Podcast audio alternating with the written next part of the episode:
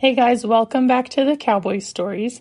Last week, I made a poll over on our Instagram page, and I asked you all if you wanted to hear these episodes in part one and part two, or if you'd rather have it all at once. And you guys voted, I listened, so from here on out, the episodes will come out in one setting. Um, that means we can get these episodes out quicker to you all, and I hope that's something that you continue to enjoy. I love to hear feedback, so if you have any other additional feedback, recommendations, suggestions, anything that we can do to improve, please feel free to reach out to me. Um, you can reach out by email. Our email is cowboystoriespodcast at gmail dot com, or you can find us on Instagram at cowboystories underscore podcast. Um, but with that being said, let's get started into today's episode.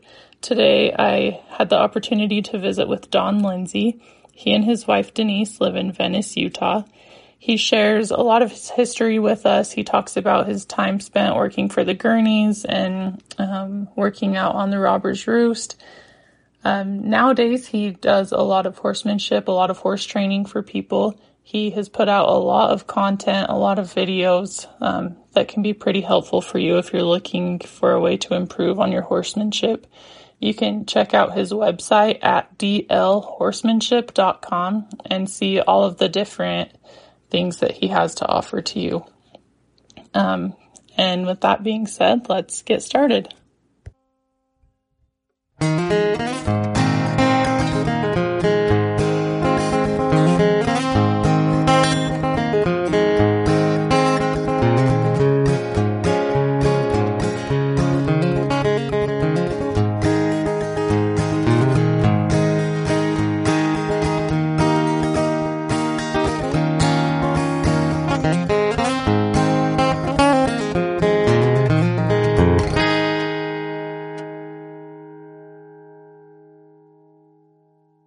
Okay, I'm Don Lindsay. Um,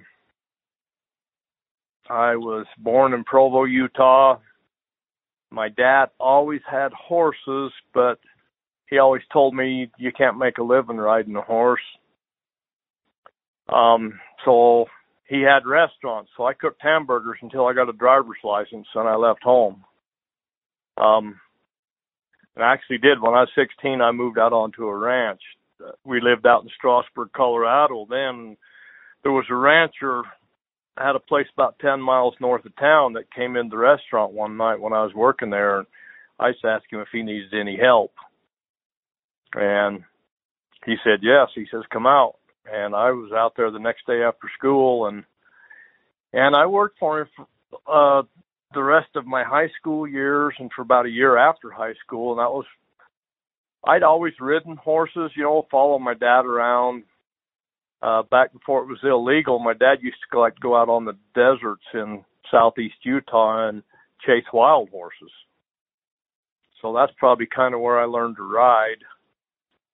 And then this rancher, he was my first exposure to actually like starting colts, and he had rope horses and he had a few cutting horses, and he was a good horseman. He was more old school, a little harsher than what we like to be nowadays.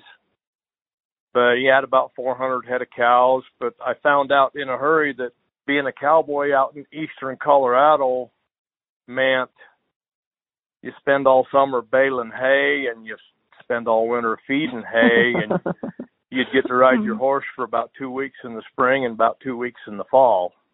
Gosh. And... So I thought, well, that's, that's not what I pictured in my mind of being a cowboy. But luckily we did, like, we roped about every night after, you know, after we got done baling hay, we'd rope about every night and and started a lot of colts. And I did still get to ride quite a bit, but I didn't really like the tractor work myself. Yeah, I don't um, believe you. Yeah. Is that kind of where you got the foundation of of how to start colts, or had you done that before? Well, my dad had started a few colts, and I'd watched him, but he I really had no method. He just, my dad's horses really liked him. You know, my dad could go out in the big pasture and whistle, and his horses would all come running to him. and his horses really liked him, but he didn't really know anything about getting a horse very handy. You know, he could ride them and get along with them, but, you know, it, it took him a half acre to get one turned around, mm-hmm. going the other way. Um, but he loved it, you know.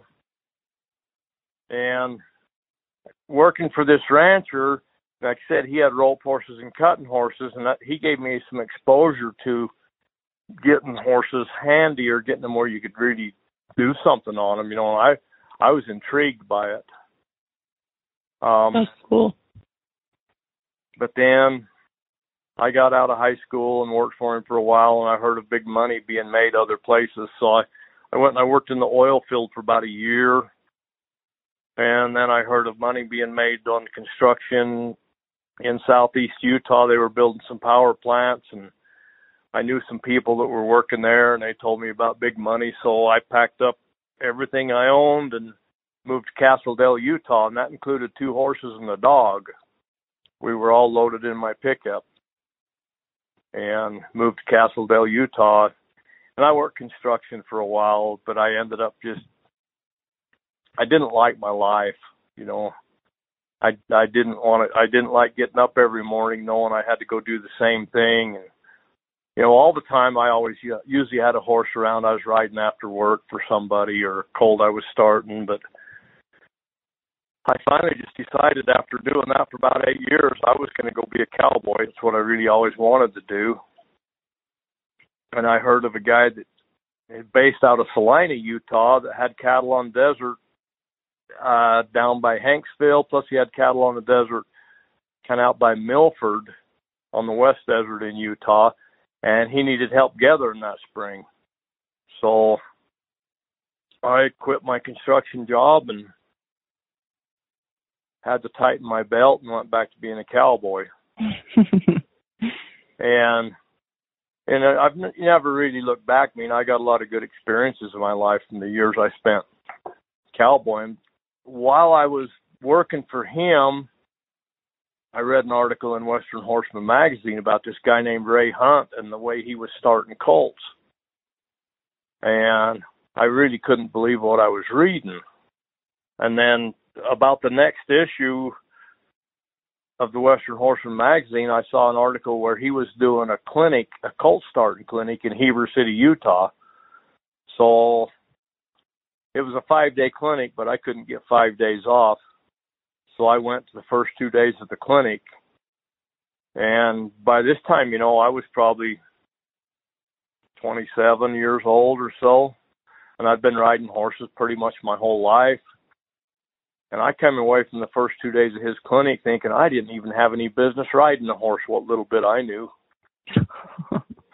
And so I started following him and other people doing things like he did, you know, and I kept working ranches and cowboying.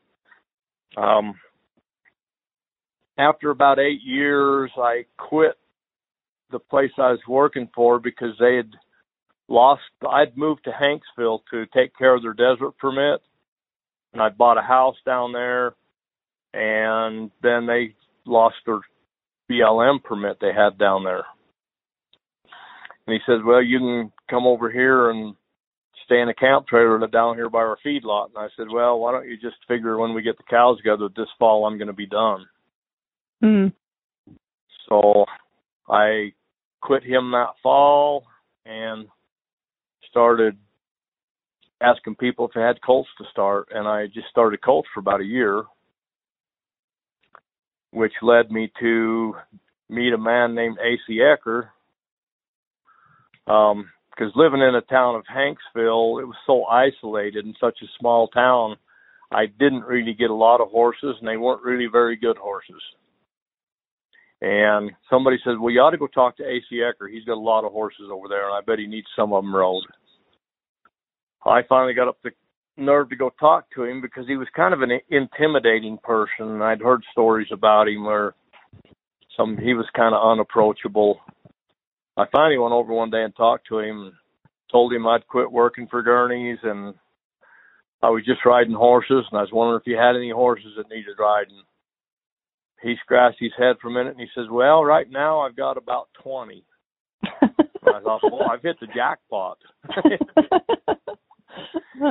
And he wanted them ridden at his place, which wasn't too far from my place, which worked out good for me because I didn't have enough pens at my place.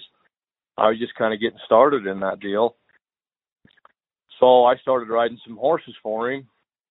And well, every once in a while, he'd have something going on. They were going to go gather some cattle, or he got a contract to gather some wild burros. And he'd hire me just as day help to go help him. And along about fall, I was helping him quite a bit. And the guy who was his full-time ranch hand had quit to go take care of his family's farm. And he asked if I wanted to work for him full-time, so I did. And that was a whole nother adventure working for him. He was, I ran year-round on the high desert country, southeast Utah, and his cattle got a little wild by most people's standards. By some people's standards, they were really wild. we uh, we did a lot of roping, catching wild cattle, and getting them out of places where there was no way you could corral them. There was not even any corrals. The cattle just lived off in these canyons, and it was pretty pretty much an adventure for about four years. Yeah. Uh, Did you have any personal horses that you would ride to help him when you were doing that, or were they all businesses? Well, at the time when I was working for him, I only I owned one horse is all I owned, and I would take it part of the time. Oh, I'd take it out there, but he had he usually had twenty to thirty horses out there, and you one horse wasn't enough. If you were out yeah. there gonna gonna go out there and ride for a couple of weeks, you know, one horse was not near enough horses. So I would ride mine. I'd ride a few of his. For those people listening who don't know anything about the roost or where it is, can you kind of tell them a little bit about what the country's like out there? Okay, it's uh, it's in southeast Utah, and it's kind of south of Green River, Utah, and east of Hanksville, Utah. It's high desert, part of the Colorado Plateau. Uh, the elevation goes from right around five thousand feet to about seven thousand feet out at the far east side. So there you had the like the pinyon pine trees and the cedar trees, and out to the far east side, then it started dropping off into some really big canyons. It bordered Canyonlands National Park. Um, part of his place on his permit was actually inside of Glen Canyon Recreation Area, where you oh, could, really? run, yeah, you could run cattle, but there were a lot of other restrictions, you know, mm-hmm. that made it that made it kind of difficult to run cattle. Uh, he was always in a fight with the Park Service about something, but. Uh, It was country where cattle get wild because there was a lot of way, a lot of places they'd get away from you when you got in the trees and the canyons and the rough country, and and and then he never ever gathered all of his cattle. You know, I don't don't that I know of. He never ever did gather them all. We when we went out there in the fall together, we were basically weaning calves and getting old maverick cattle out of there, or old cows that needed to be culled or old bulls. Yeah. Um, basically gathering stuff that he was going to sell.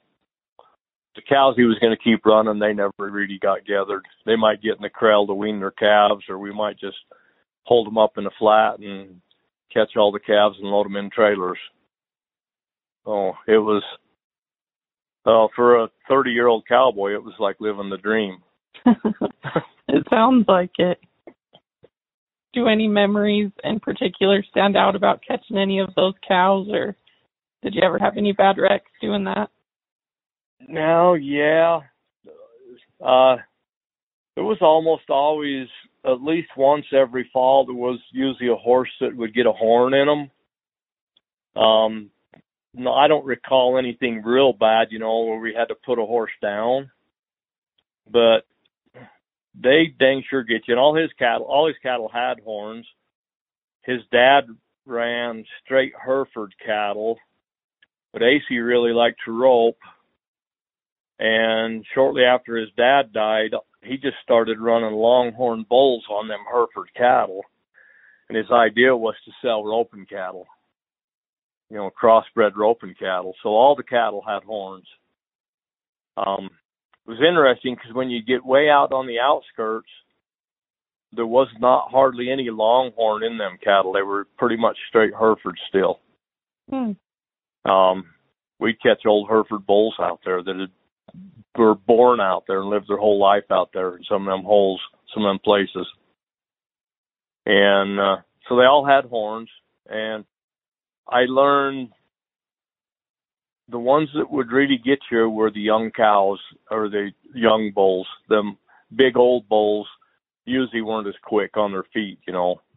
And I had horses of mine get, get a horn in them, you know, but I've saw it. And it was amazing to me because I saw A C. He carried what he called a vet kit in this little metal box in his truck.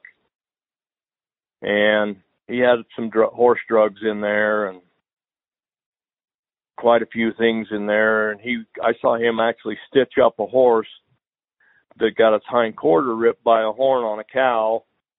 And he used uh, fiber of a horse's tail to sew it up with. That's pretty I thought, no, cool. that, that's pretty ingenious. You know, it's uh, he had learned to be self-sufficient just from living out of town so much, you know. Yeah. Could pretty so, much fix, fix anything or make anything work. Is that kind of what he grew up doing his whole life? You said his dad? Yeah, his, his, his granddad, his name was Joel Biddlecombe. He went out there and homesteaded a section of ground out there in nineteen oh nine, which was like twenty years after Butch Cassidy and the outlaw era. Um, he went out there and homesteaded a section of ground, and then when the B L M came into existence, he filed on the B L, on the B L, you know, got the B L M permit to run out there, and it was big country. The When I worked for A C, the permit was for around five hundred head of cattle year-round. Um, one thing that I thought was really interesting that most people back then didn't do was A C's granddad found all the springs out there and mapped them, and he actually filed on the water rights in all of them springs, which gave him, him gave him quite a bit of leverage with the B L M, because they were they would always threaten, you know, I'm gonna we're gonna take your permit, but they couldn't ever give the permit to anybody else because he owned the water. And wow, so he had, really smart. Yeah, so he had some leverage over him. Um, you know, now A C's gone and somebody else owns it, and I I don't I don't know if they still. If they got the water rights to them springs or not, I don't know what happened to them. But I thought that was really smart for somebody clear back then to have that much foresight to tie up the water rights. Yeah. And some of them springs were just little seeps, you know, they, but they they still owned them. Yeah. Nobody else nobody else could use them. Talking about how on the outskirts of that you You just find a little bunch of Hereford cows still out there that didn't have any longhorn in them. I think yeah. That would be cool to go out and just explore all that country and see all the different little pockets and stuff that they those cows could go in. Yeah, it was. It was interesting. And some places like Horseshoe Canyon, there were, uh, it's a big canyon. It's deep and it's, it's quite long. It actually eventually dumps into the Green River. In a couple different spots down in the bottom of that canyon, there was a little bunch of wild cattle that just lived there, and they lived their whole life right there. Uh, and we would go down there every couple years. We would go down there and try and get what we could get out of there. But usually we had more cattle get away than what you actually got. Hmm. Uh, I don't know. I know the Park Service doesn't like them being there, and the B L M doesn't like them being there, but nobody's ever decided what they're going to do about it. One time I recall that I thought it was really interesting because we had a couple from California that loved to ride horses that A C had met somewhere. They came out and rode with us for about a week one fall, and A C got another a bunch of guys to get all together, and we went down in Horseshoe Canyon to get a bunch of them out of there. And there was one trail out of there called the Sand Slide Trail, where from the bottom of the canyon you go for this big sand drift. And when you got up to the top of the sand drift, you're on another bench. And from that bench, A C's dad and some other guy had went and with jackhammers and dynamite and made a trail up that ledge. So it was just like a switchback trail that went up that ledge. And we went on top of the ledge and with some panels and built a trap. So if we could get them cattle started up them switchbacks, once they started up the switchbacks, they couldn't turn around. And once they got to the top of the ledge, they were in the corral. Mm. And we actually got close to thirty-five head out of there one time. He says that's the most he had ever got out of there in one bunch. That sounds like a cool trail. Do you think, do people still use it? Mm, I don't think so. Most people don't even know where it is. But uh, we got cattle to the bottom of that trail one time. There was a big steer. I don't know how old he was, but he had cancer in both eyes.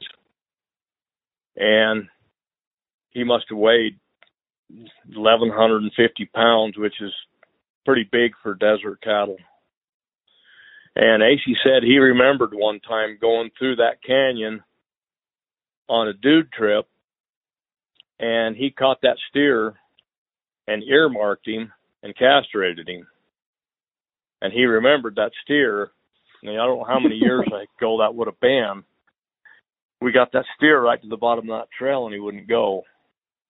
He'd run back past us, and we were standing on slick rock. And he'd run back past us, and A C finally roped him. And uh, we tied him down, and I could see the wheels churning in A C's head, and he was scratching his head, and he hollered at this kid was helping us, said, "Dan, go up the top of the hill there, unhook that flatbed pickup from the trailer, back it over to the ledge, and tie all the ropes you can find together." And they actually put a rope on that steer's hind legs and would pull him. There was limited amount of space they could pull on top because it was just like a little short mesa, and there was a canyon on both sides. So he'd pull as far as he could pull and tie it off and take some ropes out and back up and retie it to the pickup and pull again. No way. And there was a time, I wish I had a picture of that, because that big old steer was hanging completely upside down right when he got about to the top of that ledge. And then we had to get a whole bunch of people up there. And actually, while the truck was pulling, we kind of helped lift and got him moving to get him over the over the point of that ledge. Oh my I'd, gosh! I'd never seen I'd never seen anything like that, and probably most people wouldn't believe that. And uh, let him lay there for a minute and hooked back onto the trailer, backed the truck up to him, and ran ropes through. So we had ropes through the trailer and on onto the steer. And as soon as he jumped up, we drug him in the trailer and shut the gate. He had quite the ride. Yes, them people from California, they were just dumbfounded. They could. They'd never seen anything like that. How long did you end up working for him? I worked for him just a little over four years, and he was sometimes hard to get along with. I mean, the four years I worked for him was twice the old record. Oh. But he was always he was always good to me. That makes a big difference. Yeah, there was some people he wasn't good to. I saw it sometimes and, you know, wondered why he had to act like that. But he was always good to me. Yeah. What would you say the biggest thing you learned by working for him was? Uh, probably the greatest thing I learned for him was to have confidence in myself. that I could do things that I saw other people do that I never thought I could do before. And that really helped me with my horsemanship, you know, and my horse training that I do now. Um, it was the, during the time that I worked for him that I actually went and taught my very first horsemanship clinic. And it was through his encouragement. You know, he says, you know, more than ninety percent of the people out there that are riding horses, he says, you can help them. And so I took a weekend and went and taught my very first horsemanship clinic up in Provo, Utah. That's at some lady's facility that had jumping horses. Um, and, you know, when he sent me to my, I'd went to a few Ray Hunt clinics and watched, but never felt like I could afford to go ride in one of them. Mm-hmm. Well, he, he gave me that opportunity. He says, you, he says, if you take my horses and ride in there, I'll pay for you to go ride in them. So that gave me a chance to go actually ride with Ray Hunt. And that was really worth it, you know, for, because my interest was always more in the horses than anything else on a ranch. I, it's always what intrigued me was trying to get a horse to work better and, you know, to get along with them and get them to do what I wanted them to do without a lot of hassle. Yeah. And so that, working for that four years for him really got me pointed in the right direction with my horses. Um, since I worked for him, I haven't really cowboyed full time. I've day worked quite a bit. Uh, And, you know, and I went in the horse training business. And for a long time, all that, what horse training business was, was just starting colts, which living around small towns in southern Utah, some of them weren't the best colts either. You know, I got a lot of, I got a lot of people's problems I had to try and solve. Yeah.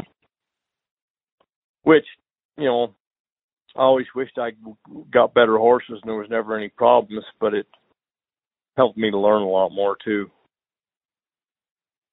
What, when you think about the horses that you've rode and trained, and um, does anyone in particular stand out as your favorite?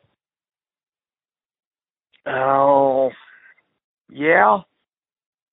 There was a little sorrel stud horse that I had a I had a client from Las Vegas that he really wanted a show horse, and he didn't own any other horses. So I found him one, and I it was a stud still, but I figured, well, we'll buy this horse and we'll make him a gelding, and, and I'll show him for a few years. Well, this guy, although he had no mares and he didn't, he didn't have any other horses at all, he just thought it'd be really cool to own a stud horse. So he kept it a stud, which usually makes him harder to show, but that horse was just, we actually went and bought him down in Scottsdale from Al Dunning, who's like one of the greatest horse trainers there ever was. And that horse, I could take him to an indoor arena with all kinds of scary stuff in it he'd never seen before, trot him around in the parking lot for ten minutes and take him in there and show him, and nothing bothered him. And, I, you know, that's probably the one of the horses I've done the best on in my whole show career, which, you know, I'm not saying a lot. I've never, you know, won anything real big, but I took him to some major cow horse events and won some money on him. Um, and he was, he was just pretty impressive to, for a young stud horse to be that solid. Yeah. What was he bred like? You know, there was nothing really in there that I'd ever much heard of. He went to back to some horses that, that came from the four sixes, uh, Gray Starlight, but it was back a couple generations. You oh. know, there, he wasn't really bred fantastic.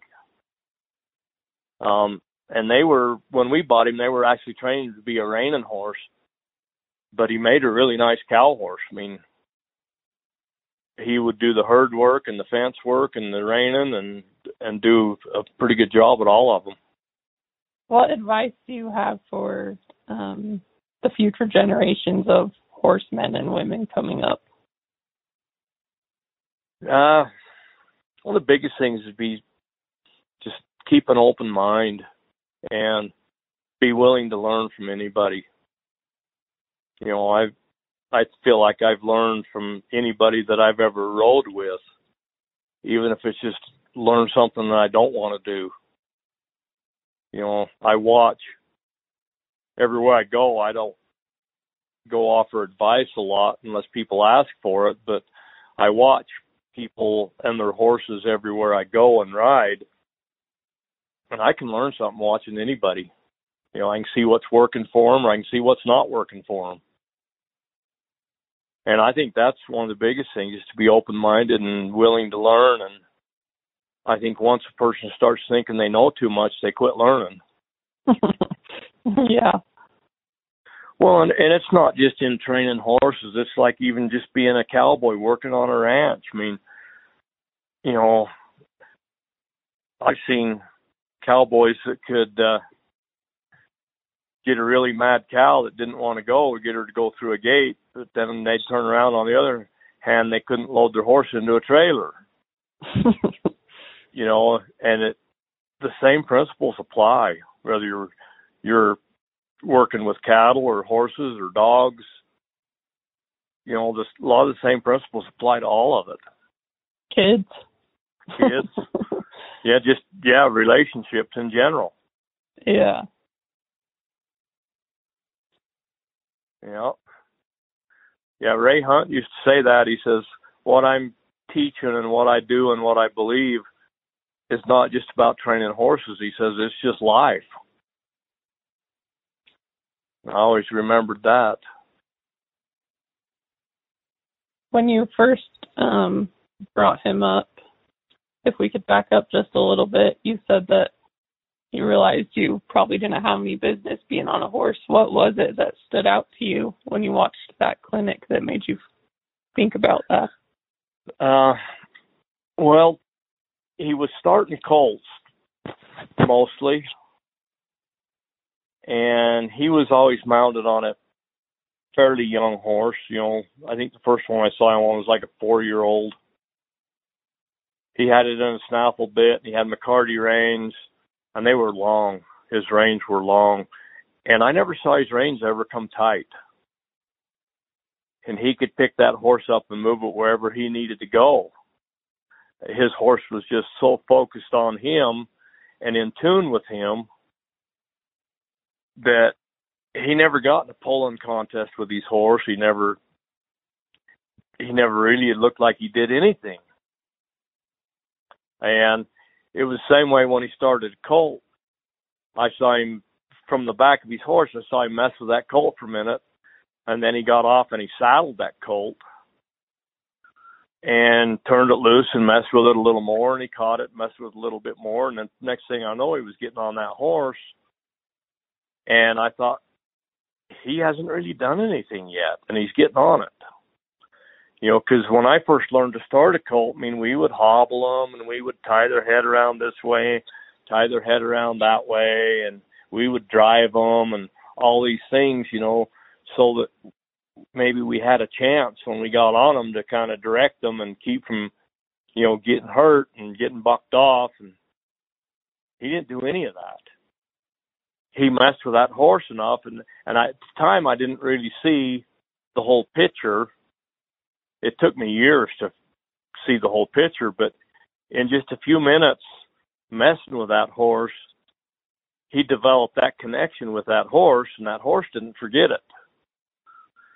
I mean, he would get on that horse with a halter on it, first time it ever been ridden, and he'd pick up that lead rope and pull on that halter, and that horse would just give and go where he pointed it. You know, on the first ride, he rode it in the round corral for maybe five minutes, and he opened the gate and rode it out in the big arena and was loping around, turning it, stopping it.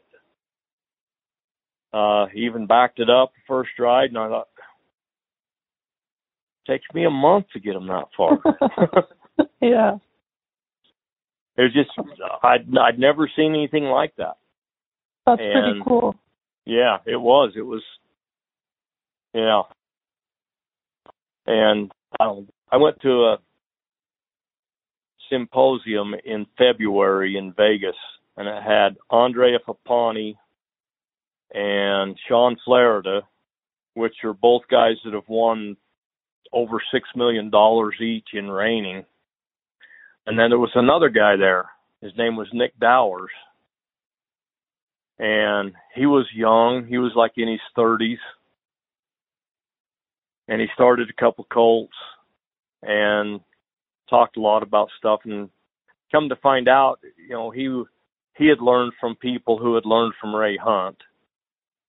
He went to Feather River College in California and took their horsemanship class. And Brian Newbert was a guest teacher at that class. He said a big share of the time, and he went he went and followed Brian around for a while, starting colts. And I, that guy was the closest thing I've ever seen to being another Ray Hunt, the way he started a colt. What was his name? His name was Nick Dowers. Okay. And he right now he's one of the big names in the rein cow horse industry. He's won the Snaffle Bit fraternity once, and he actually won Road to the Horse twice, which is the big colt sorting competition. Yeah, that's pretty fun to watch. Oh, that guy was so cool. I mean, it just to watch him reminded me of a lot of stuff I'd heard, but I'd kind of gotten away from. Mm-hmm. That's that's helping me now. Well, I don't need to take up your whole evening, but if there's any other memories or any other stories that you want to share, feel free. I can tell you one about somebody you know. Yeah, those are always fun. We went out one time for a weekend. It was when I had quit working for A C. Ecker, but I still lived in Hanksville. And there was me and Daniel and Justin Meekum, who you know, and I don't know, three or four other people. We camped out on the spur, which was on A C. Ecker's permit. There was wild cattle out there and a pretty good herd of burros. And our intention when we went out there, more than anything else, was probably to harass them burros a little. So, uh, we caught a burro, and you can actually break them burros to lead in just a few minutes because they learn how to make that rope. They learn how to make that rope quit choking them, and they'll follow you. So we got one following us pretty good, and a few people had took turns riding it and playing with it, and we were done. We were going to turn it loose, and Justin had the rope. And I guess he just assumed, since we had been playing with it for so long, that it was gentle. So he rode up to it and reached down to take his rope off of it, and that thing grabbed his leg and would not let go. Oh, no. I mean, it, he was he was slugging it in the head. He was doing everything he could think of to get that burro to let go of him. And it finally, finally let go. And I said, we got around the campfire that night, and he got a couple of drinks in him and had to show us all these bruises, too. But that was that was a fun trip, though. Uh, we just went down there and played for a weekend. Uh, I Saw a lot of country. Yeah. Went, rolled into Horseshoe Canyon, looked at Indian paintings, chased burros around a little bit. That's it was neat. Pretty fun, yeah. Would you say that's some of the coolest country you've ever been in? It is. It always kind of intrigued me. Um, and now, it's to me, it's different because A C. Ecker and his heritage was a big part of it. You yeah. know, and, and, you know, it's not in his family anymore. So to me, it's it's different now. It's It was always a special place to me. But A C would have never sold it. Yeah. That's that was his whole life, was the cows and the horses and the dogs. in the country. It's a pretty cool life once you understand it, I think. Yes, it is.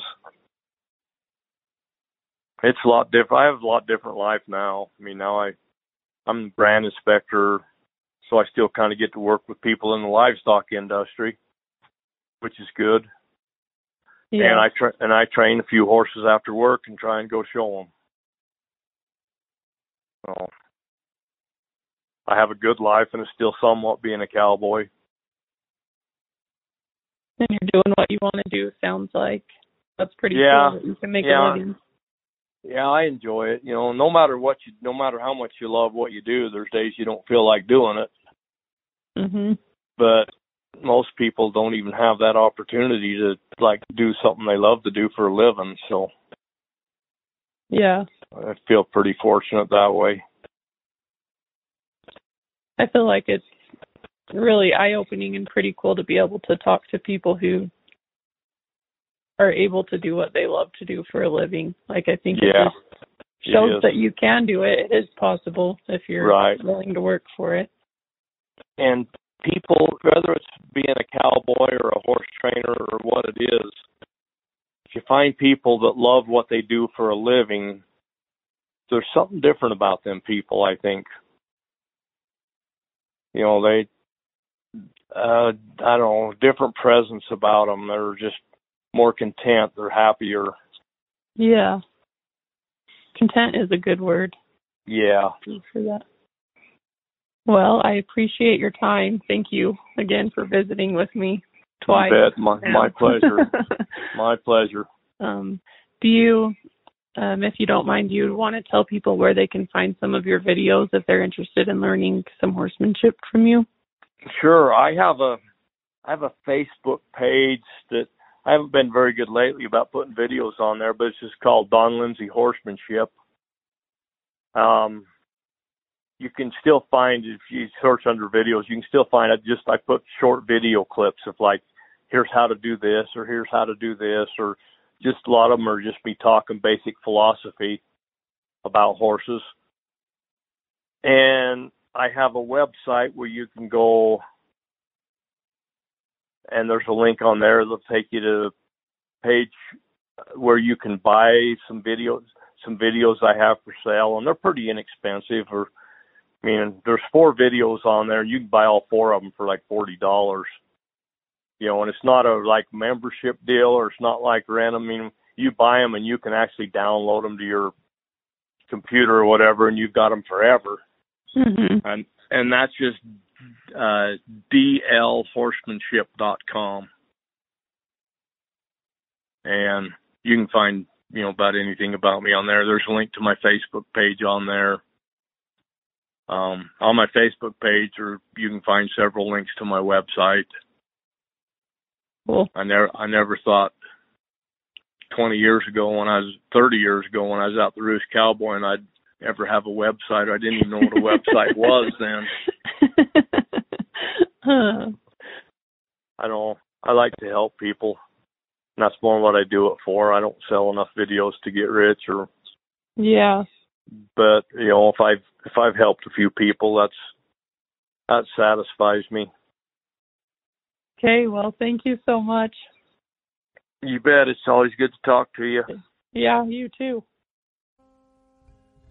Thank you.